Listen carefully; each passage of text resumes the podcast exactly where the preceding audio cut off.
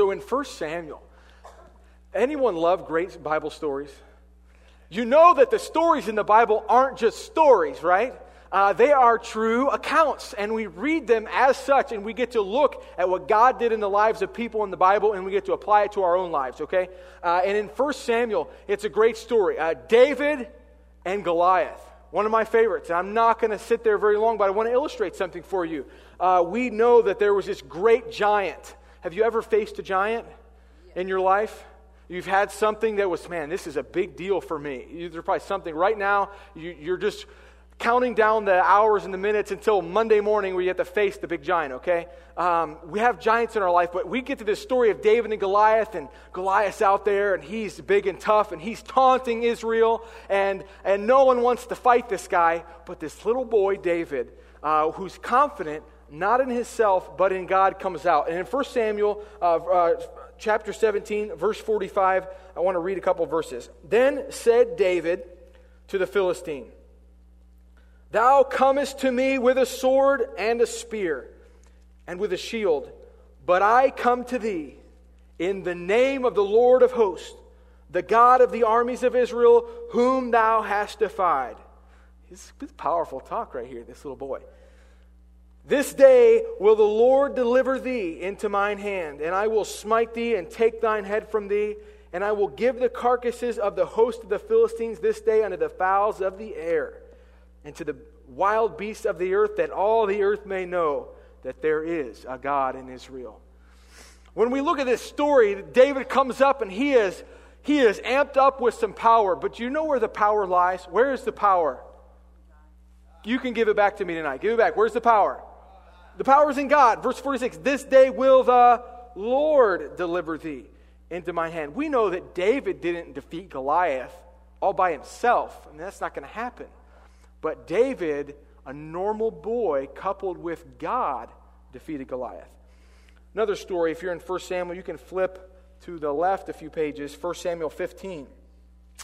The man Samson, another story of great power. We know Samson, and often the Bible says that the Spirit of God came upon Samson in 1 Samuel 15, verse 5 and 6. Uh, you, you guys will like this over here, you younger ones. I love the story. It gets my blood flowing. If you're a man in here, this is a good one, okay? Then went Samson down and his father and his mother to Timnath and came to the vineyards of Timnath, and behold, a young lion roared against him. And the Spirit of the Lord came mightily upon him. Listen to this. And he rent him as he would have rent a kid, and he had nothing in his hand, but he told not his father or his mother what he had done. This lion comes up and he rent him. It's like, just take like a piece of paper, just rent him. He tore it to pieces. Where did the power come from? Power came from God. Okay? Now, these are Old Testament stories, but we are talking about the same God. The, the Holy Spirit of God came upon him and gave him power. Let's bring it up to date a little closer with us. Acts chapter 2.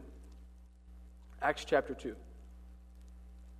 In Acts chapter 2, it's a great chapter because you get to see uh, when the Holy Spirit begins to work in the church. And in Acts chapter 2, what happened is Jesus, he, he died and, and he was buried and he rose from the dead and he appeared unto all these people at once and they saw him and he was there, but he ascended back to heaven. And, and what he said was, he said, It's good for you, it's expedient for you that I go, I need to go away because God is going to send another comforter. Uh, it's going to be someone like me with the power of me. It's the fullness of God coming back down to earth. It was going to be the Holy Spirit. And he told his disciples that they were supposed to go and they were going to pray. They were going to wait for the promise of the Father. And this was the Holy Spirit. So they're waiting, they're in the upper room, and we get to Acts chapter 2. Acts chapter 2, verse 1 says, And when the day of Pentecost was fully come, they were all with one accord in one place. And suddenly there came a sound from heaven as of a rushing mighty wind, and it filled all the house where they were sitting. And it goes through and talks about how the Holy Spirit came, cloven tongues of fire, power was on these guys. They were speaking, and people heard it in their own language. Uh, they were speaking in tongues, not as tongues as we would think uh, as uh, uh, a language that's unknown, but these men heard it in a known tongue in their ear, and that's how God allowed them to communicate the gospel. But as we get through from verse 14 all the way down to verse number 36, Peter, a normal man, a fisherman, is addressing the crowd. And there's something I want to point out through all these stories is that there was a normal boy named David, coupled with the power of God, he did something great. There was a normal man named Samson, whom the Holy Spirit had power upon him, and he did something great. He had great victory. Here in the church, Peter addresses a crowd. He tells them simply how Jesus Christ was crucified for their sins, and he died and he was buried. Look in verse 37 as we see the result of this preaching. Now, when they heard this, this preaching about Jesus, they were pricked in their heart and said unto Peter and to the rest of the apostles, Men and brethren, what shall we do? Um, do you remember the time that you sat in a service and someone taught you about Jesus, or maybe it was in a Sunday school or something like that, and they heard about Jesus, and it says they were, they were pricked in the heart. They, they were convicted. They were like, oh, this is, this is applying to me. This is hitting me hard. They said, what are we supposed to do with this information? Verse 38 Then Peter said unto them, Repent and be baptized, every one of you, in the name of Jesus Christ for the remission of sins, and ye shall receive the gift of the Holy Ghost. Look in verse 41. Then they that gladly received his word were baptized, and the same day were added unto them about 3,000 souls. Whoa. Okay? Who's ready for Easter? Anybody? Who would like to see that take place again? Anybody with me on that one? Listen, these men prayed, and at this time the Holy Spirit was not there in the earth. The Holy Spirit came. And the first display of the Holy Spirit's power there in the church, 3,000 people believed the gospel message. They received it. And they even got baptized that day, and they were added to the church. 3,000. Who was preaching? Just a normal person. Peter. I want us to see tonight that there's a common denominator in the victories of these stories. The spiritual power, there's something. See, there's something, uh, a man can preach and, and yet there's no results, there's nothing happening. Or a church can function, or a person can minister, or you can try and overcome a sin, but where is the spiritual effectiveness? Where does the power actually come from? We have to know that spiritual power comes from the Holy Spirit. Listen, we desire victory in our lives. Anybody like to win? Yeah. If you've been watching politics at all, and I ain't going to bring in politics, but Donald Trump, he's a catchy guy, and he's always on the news clips. We don't win anymore, okay? That's, that's America, but listen, uh, that's what he talks about. Listen to this. We want to win as a Christian spiritually. I will, I will relate to you in the fact that you and I deal with personal sin, something that we've struggled with over and over. And there are people in this room that have a personal sin, and you struggle with it. It plagues you, it takes you, it has control of your life, and you say, I want to win. I want personal victory. I want power over it. We desire victory over personal sin. We desire victory in our relationship conflicts and struggles. Some of you in here are married and, and you have issues in your marriage where you can't communicate. Listen, we're all human. If you're married, this is something that happens. But we want victory over it. We don't want to deal with this day in and day out. Some of you have problems at work with coworkers or bosses, and you have these relationship problems, and you just want to win. You just want success. You want God to do something in this conflict or this struggle. Some of you are parents in here and you have children for which you've prayed for. You're a grandparent and you have a grandchild for which you've prayed for. And you, you just want God to do something sometime, soon, finally, do something. We want spiritual victory for our family, for a lost loved one that may, may not know Christ that we've witnessed to, or, or maybe we haven't witnessed to, or we've got someone that's just gone astray. We want victory in our spiritual battles for our family and for our children. You know, uh, some of you serve in ministry, and, and we hope that everybody, every member should be a minister, okay? We should not always get poured into and have nothing going out. Everybody ought to find a place to serve, okay? But if you have a, a personal ministry, if you're a Sunday school teacher, or um, you, you do counseling, or uh, you, whatever it is your ministry, we want to be effective in that ministry, right?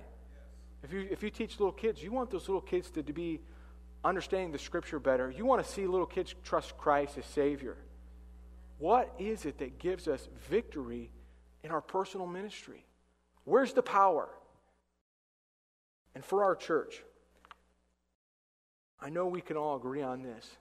Our church has been given the mission to go out and evangelize the world not only to evangelize and win them to Christ, but we have been given the task of making disciples, to see people not only saved, but baptized and join this church, and to see them serving and, and growing in the knowledge of, of God. And we, we want to do this. Listen, we are, are working our tail ends off to get ready for the Easter experience. We're going to have two services, one at 9, one at 11, and we've got people, you are out here, and it's you, and you're serving. You're, you're coming here early on Saturdays to get ready for the drama. You're coming here on Sunday afternoons getting ready for the drama. Some of you joined the First Impressions team, and you're gearing up, going to get ready to hold doors and learn how that all works, and you're, you're getting ready for your Sunday school lessons, and we're doing all this. And on, on Easter Sunday, we're, we're putting out signs and we're inviting people online and we're, we've got a promotions team and we're doing all these things. But what is it that's going to make us effective? How can it? I, I know it's possible that Pastor Tony can come up here and he can preach the gospel, but what is it that's going to allow us to have spiritual results? Where is the power?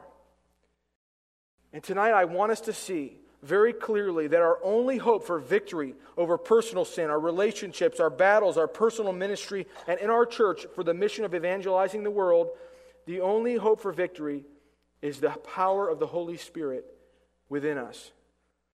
Realize the Holy Spirit is the source of spiritual power for the Christian. And I want to show you at how the Holy Spirit works in our life and how we can gain access to the power. Okay, can we talk about that for a few minutes? Turn to Ephesians 3. Ephesians 3. One of my favorite verses. I have a lot of favorite verses, but this is one of my this is my favorite favorite, okay? Uh, Ephesians 3:20. How, how does God work in our lives? Is it just, uh, is it, does God work through uh, fantastic dramatic presentation? Is that where the power is? It's not.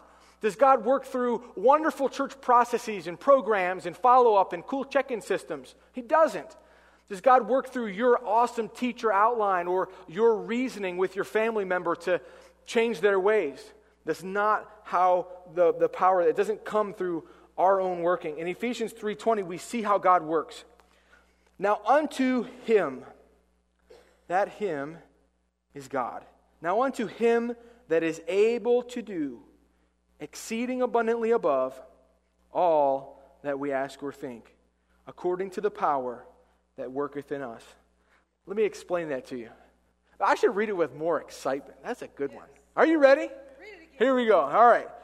Now unto him that is able, amen, to do exceeding abundantly above all that we ask or think, according to the power that works in us. Listen, this is how God works, okay?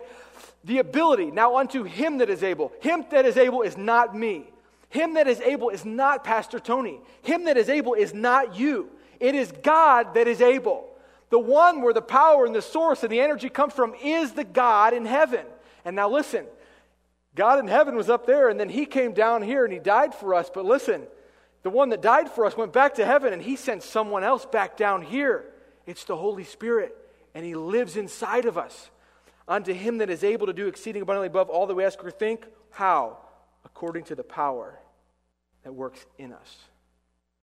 I want you to realize that this special effectiveness for spiritual victory does not come from anywhere else except through the Holy Spirit that works through a normal, everyday Christian. There is no one, you don't have to specifically qualify for the Holy Spirit to use you. I'm going to explain to you tonight how we can access this power, but I want you to realize that God works to do amazing things through ordinary people by His Spirit's power. That's how the work gets done. That's why you know special people in your life that have great influence. And they don't really do anything special, but for some reason their prayers get answered. For some reason their preaching is, uh, has spiritual fruit. For some reason, they are, when they are a friend and they try and help and encourage, their encouragement goes a little bit further. Why? It is because of the power of the Holy Spirit working through them. In John 15, we see the same truth illustrated by uh, the branches that are connected to the vine. And you can turn there, John 15 and verse 4. Uh, same illustration about where the power comes from. Jesus said, Abide in me. That means stay close to me, stay connected to me. Abide in me, and I in you. Now, if you're reading your Bible in, in, this chronological order, Jesus just talked about the Holy Spirit in John 14, okay? And he's going to talk about it uh, in the next chapter. He says, Abide in me and I in you, as the branch cannot. Repeat that word with me. Cannot. As the branch cannot bear fruit of itself, except it abide in the vine. No more can ye, except ye abide in me. I am the vine, and ye are the branches. He that abideth in me, and I in him, the same brings forth much fruit, for without me ye can do nothing. If a man abide not in me, he is cast forth as a branch and is withered. And men gather them and cast them into the fire, and they are burned. If ye abide in me, and my words abide in you, ye shall ask what ye will, and it shall be done to you.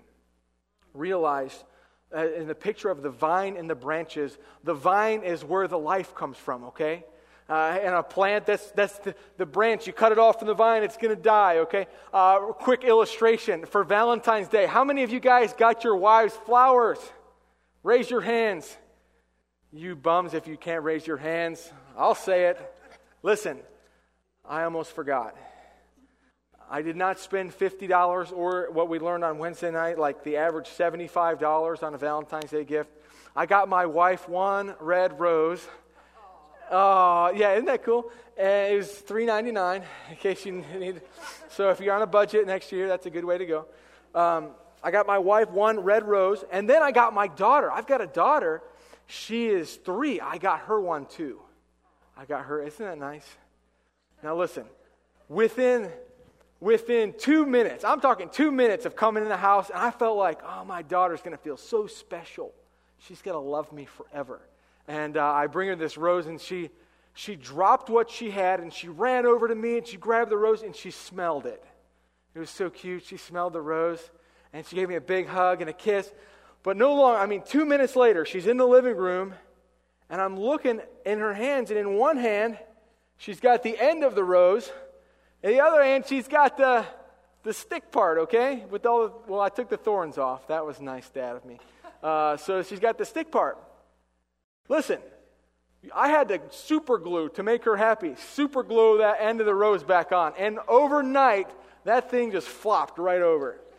To illustrate the point that if you cut the branch off of the vine, there is no more life. It's going to die very quickly, okay?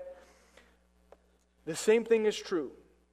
There is no spiritual power, there is no effectiveness in what you're trying to do when you are not in right relationship with the Holy Spirit and with God.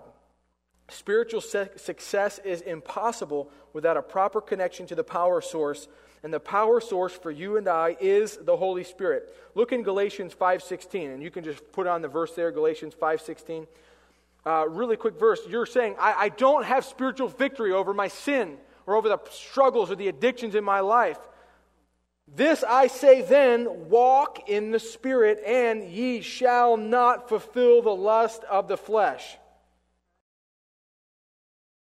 Some of us have never really experienced that before. And we need to. We need to know what it's like to actually be able to say no to those things, those desires of our flesh. If we want to see victory in our lives, we must plug into God's power through a healthy relationship with the Holy Spirit. In Colossians 3:15, the Bible says, "Let the peace of God rule in your heart." I Told you I'm going to be jumping around. Let the peace of God rule in your heart. Do you know that word rule in the Bible? It's the idea of reigning or a king. Let God's peace reign in your heart like a king. See, the peace of God is that voice of the Holy Spirit that you hear. Do you understand that as a Christian, you really have the fullness of God living within you that guides you according to the Bible on a moment by moment basis? And when you feel this sense of uneasiness about something, that is the Holy Spirit. Uh, God is using the, some tools. He's using your conscience. He's using the, the Bible that you've heard. And the peace of God, the Bible said, should rule our heart. That's the voice of the Holy Spirit. See, his peace in our spirit is like a green light that's telling us to continue on the path we're on. And when we make a step or a decision outside of God's will and contrary to what the Bible says, what we do is we grieve the Holy Spirit. Um, there are people in our church that have lost loved ones very recently. The word grief, it's the same we talk about when you lose that, that deep sense of pain. Realize there is a person there is God. If you're a Christian, God lives within you. Your body is not your own, it is God's. He lives within it, and it is His. And when we sin, we grieve Him. He feels a deep pain. Realize God is holy, is the Holy Spirit, okay? And the Holy Spirit has a deep sense of pain when we sin. And we step outside of what we know we should do according to the Bible, and we grieve the Holy Spirit. He tells us, no, don't do that, and we quench him. Quench means to suppress or to put out, like you put out a fire. You put out his influence in your life, and in quenching him, we render him and his power in our lives ineffective. Okay? So here's our problem. Here's what we're going to face tonight. We, most likely, in here, are sitting in a position where we've grieved and quenched God's Spirit in our life. We've silenced him. We've told him no. We said, No, you cannot have rule of me. I will have rule of me. We've, we've dethroned the king and we've made ourselves the king, okay? We have taken God out of the driver's seat and we have hopped right behind the wheel. Can you agree with me that we are selfish, self centered people? That is why you have arguments in your home, just so in case you knew. Listen, we're selfish and we're self-centered, and and uh, I've heard it. You know, when when you're getting when you're getting married or you're dating, you're like you they're showing you all their good things, and they're it's all about they want to please you, and and they really want to please you because you're pleasing them, and it's this self-centered, self-focused, selfish dating thing, and then you get married, and two selfish, self-centered people get married and go together, and then they have kids, selfish, self-centered brats. Listen you have to realize that we are selfish and self centered. We want it our way. We desire what feels good to us. And we naturally, naturally, listen, just admit it up front, we rebel against what God wants us to do. Listen, every time there are three very important things we should be doing daily as a Christian. We should read our Bibles, we should pray, and we should witness. And I will tell you that every time that thing comes up and you know you should do that, there's always something else you need to do or want to do. That's that battle of the flesh and the spirit that we see. Our selfish ways wants to do something else besides what God wants us to do. Now, what do we do once we've quenched the spirit? Once we've know that God said no and we said yes, or, or, or God said yes, go do this, and we said no. See, what we, what we do and what's happened is we've disconnected from the power source. You are rendered ineffective. You may fake it. You may go and teach your class. You may uh, talk to your spouse. You may do whatever it is you do, and you can look Christian, but in reality, you're powerless. Okay? And what we end up doing is we turn to the flesh to try and produce our own power, or we make it look like power. See, as a church, what do we do when we've quenched the fire of the Holy Spirit? Is we create with our, our flesh a false fire. We try to manhandle in our, in our lives our own addictions and our personal struggles. We try to force victory as opposed to God giving us the victory. Let me explain. If you have a personal sin, you do not need to try harder. What we do instead of turning to the Spirit and depending on Him and submitting our lives to God is we, we try. Trying is not good, okay? You don't try to be saved and conquer sin for salvation. And you don't try really, really hard to be sanctified either. This is God's work of grace in you.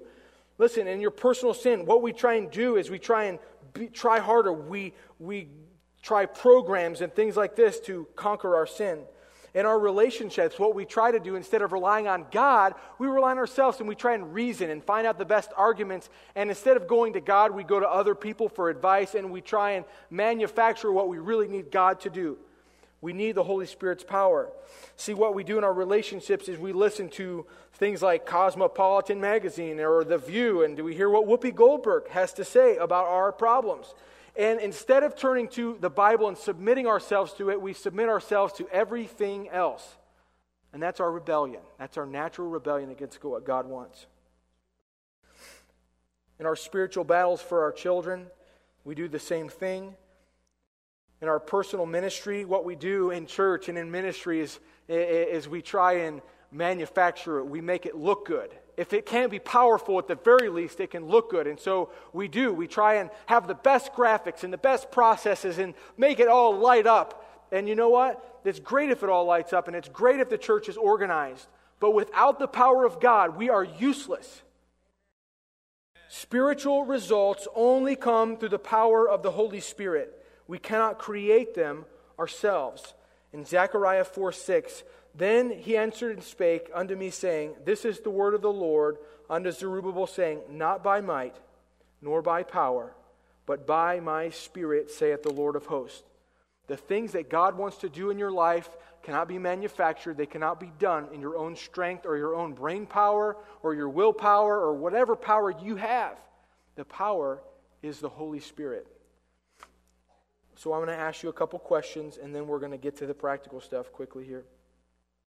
Do you recognize your need for the Holy Spirit's power? Do you even think you need Him? Are you daily walking in the Spirit? Maybe you're new and you don't even know what that means. Well, we want to find out, don't we? Do you yield the control of your moment by moment decisions to the will of the Holy Spirit and to the Word of God? Realize that we should be so completely yielded to the Holy Spirit that He can possess us fully. And that's what it means for Him to fill us. It's the idea of a glove. A glove in and of itself, and I do not have a glove up here, but a glove in and of itself doesn't move. But when I take my hand and I fill the glove, I control the glove. I tell the glove what to do. And that's the idea of being filled with or walking in the Spirit. It's the idea that the Spirit controls us, that He can possess us, and we're fully submitted to Him. Uh, you see, the Bible says that you don't have to beg and pray for the Holy Spirit. At the moment of salvation, as soon as you believe on Christ and you, you repent and you believe on Christ, the Bible says the Holy Spirit comes and dwells within you. Uh, your body is now His temple. You don't have to pray for a second, filling or anything like that, if you've ever heard that before. The Bible teaches very quickly, uh, very clearly, that we are all baptized into the body, a spiritual baptism by the Holy Spirit. He lives in you, He's already there, and you've got all of Him, okay? You don't need more. You don't need to pray for God to fill you up more. He's not filling you up like a gas tank. He is filling you up in the idea of He's controlling you. You take your pride and you take all the things that you want to do and you put it aside and you submit yourself to what God wants you to do. You see, the Holy Spirit, His activity in us, uh, that moving of Him can be quenched. Uh, when we allow this to happen, we don't experience the fullness of the Spirit's working and His power in our lives. So, what does it mean to be filled with the Spirit? How do I do it? What does it look like? Let's get to the bare bones, okay? We need God's power. We recognize that. There is not going to be a spiritual victory here. We are not going to see fruit. We're not going to see people saved. We're not going to see our kids come to Christ without God's power. We need it. We know that. So, how do I get it? Listen, I'm going to give you three steps. Okay? I'm going to teach you to walk tonight. Now, listen, it can take some time to learn to walk, right? Um, my, I got a little boy. He's uh, what is he, 15 months right now? and he can take a few steps, but it takes time for children to learn to walk. And I will tell you, Christian children, if you've never tried or learned or known what the Bible taught about walking in the Spirit, having victory, it takes time. It takes time to learn. Now, you can start today, but just to learn the process of walking in the Spirit, it takes time. So here's, here's how we walk in the Spirit. Obviously, walking in the Spirit, being filled with the Spirit, means to give the Holy Spirit control. If we are filled with the Spirit, we are controlled by the Spirit. So I'm going to give you three steps. Step number one what do we do right now? If I'm not walking the Spirit, I know I've been prideful, I know I'm doing it my own way. Number one, confess. Confess. Simply, confess means to agree with God. It means to tell God, God, I know I have been prideful. God, I am self centered. God, I am so self serving. And God, I know, because you know what God has already told you to do and what you haven't been doing. And you know what you're already doing that God told you know about, okay? Just be honest with yourself and be honest with God and go to God and say, God, I confess. I know I did that. The Bible says if we confess our sins, He is faithful. It means He'll do it every time. He is faithful and just to forgive us our sins and to cleanse us from all unrighteousness. If you want to walk in the Spirit, the very first thing you, do, you need to humble yourself and confess. Okay? Confess your sin and where you're at. Number two, ask. Ask. Ask the Holy Spirit to control you. Really simple. Here's how I know this will work. You ready? Are you guys ready for this? Yeah. This is exciting. Okay, 1 John 5, verse 14 and 15. And this is the confidence that we have in him that if we ask anything according to his will, he hears us. That's a good promise. If I ask God for something that is according to his will, I know I've got his ear. He's listening to me. But it goes further. And if we know that he hears us, whatsoever we ask, we know that we shall have the petitions that we desired of him. So if there's something I know is in God's will and I ask him, I know he hears me and I know he's going to answer. Ephesians 5 says, Wherefore be ye not unwise, but understanding what the will of the Lord is. And be not drunk with wine, wherein is excess, but be filled with the Spirit, speaking to yourselves in psalms and hymns and spiritual songs, making melody in your heart to the Lord. So, step one, we confess God, I am self centered and selfish. I have been serving myself and not you. I confess it, I humble myself. We ask, God, you want me to be filled. You want me to be submitted to you. God, please control me. And then number three, we yield. Confess, ask, and yield. Moment by moment. See, you got you to realize when you confess, you got to believe what, you're, what that Bible says about confessing, that God will actually forgive you. And when you ask, you got to believe what the Bible says. The Bible says if you ask something according to God's will, He's going to hear you. You got to believe. He filled you, and He will control you. He says He wants you to be controlled. Submit to Him and ask Him. Now we have to yield. That means we moment by moment submit our will to God's will according to the will of God. See, this is where we're being filled. Romans 6:12 puts it this way: Let not sin therefore reign or rule in your mortal body that ye should obey it in the lust thereof. Neither Yield your members as instruments of unrighteousness unto sin, but yield yourselves unto God as those that are alive from the dead, and your members as instruments of righteousness unto God. Here's what the Bible says the Bible says that if I confess my sins, He'll forgive me. Isn't that great? So I confess, all right? Let's almost walk through this practically. I'm, I'm a sinful, prideful person. I go home and I kick my dog. I don't have a dog, but, okay, just get it. You sin. You know you're sinning. You know you're going against God. You confess it. So he forgives you. And then I ask, I say, God, I recognize that you want me to be filled with the Holy Spirit. I need your power. And so I ask you to fill me, control me, God. I'm submitting myself to you. Please control me. And you know what? He will. And so what we do is, thirdly, we yield. We walk moment by moment. You're going to walk through, and, and like Pastor gave an illustration this morning, you're going to pull up to a parking spot, and God's going to tell you by His Spirit. He already taught you this morning to, in honor, you know, prefer one another over yourself. So He's going to tell you, let that person go. And you're going to have an option at that point. Do I yield to the Spirit or do I yield to me and my selfish nature? And you're going to get to say yay or nay. So, what happens if we yield to the Holy Spirit? That's good. We keep on yielding, okay? And we're filled with the Holy Spirit. And this is what it means to walk in the Spirit. And you are habitually learning to submit your life to what the Bible says and what the Holy Spirit's guiding you to do. But what happens if God says, speak, and we don't? We sin. Remember what the Bible said. We quench him, right? The Holy Spirit, He's like a fire. He's in us telling us what to do, and we say, no, no, no, no, no. We suppress him, we quench him. We grieve him when we sin. So we grieve the Holy Spirit, we quench him. And you know what? At that point in time, right at that moment, you are rendered ineffective. You've got, you've got no power. And what we tend to do, what I've tried to illustrate to you, is we tend to try and manufacture for ourselves what spirituality really looks like. But in reality, we've got one thing we've got to deal with. And what happens is we don't deal with it, and it compounds and it compounds and it compounds, and we are rendered ineffective. And if our church is only as spiritually strong as the individuals and their personal relationship with the Holy Spirit. And so, what do we do when we find ourselves and we sin? We don't obey the Holy Spirit. What do we do? Start it over, baby. Step one, we confess. Listen, I've heard it said, keep short accounts with God.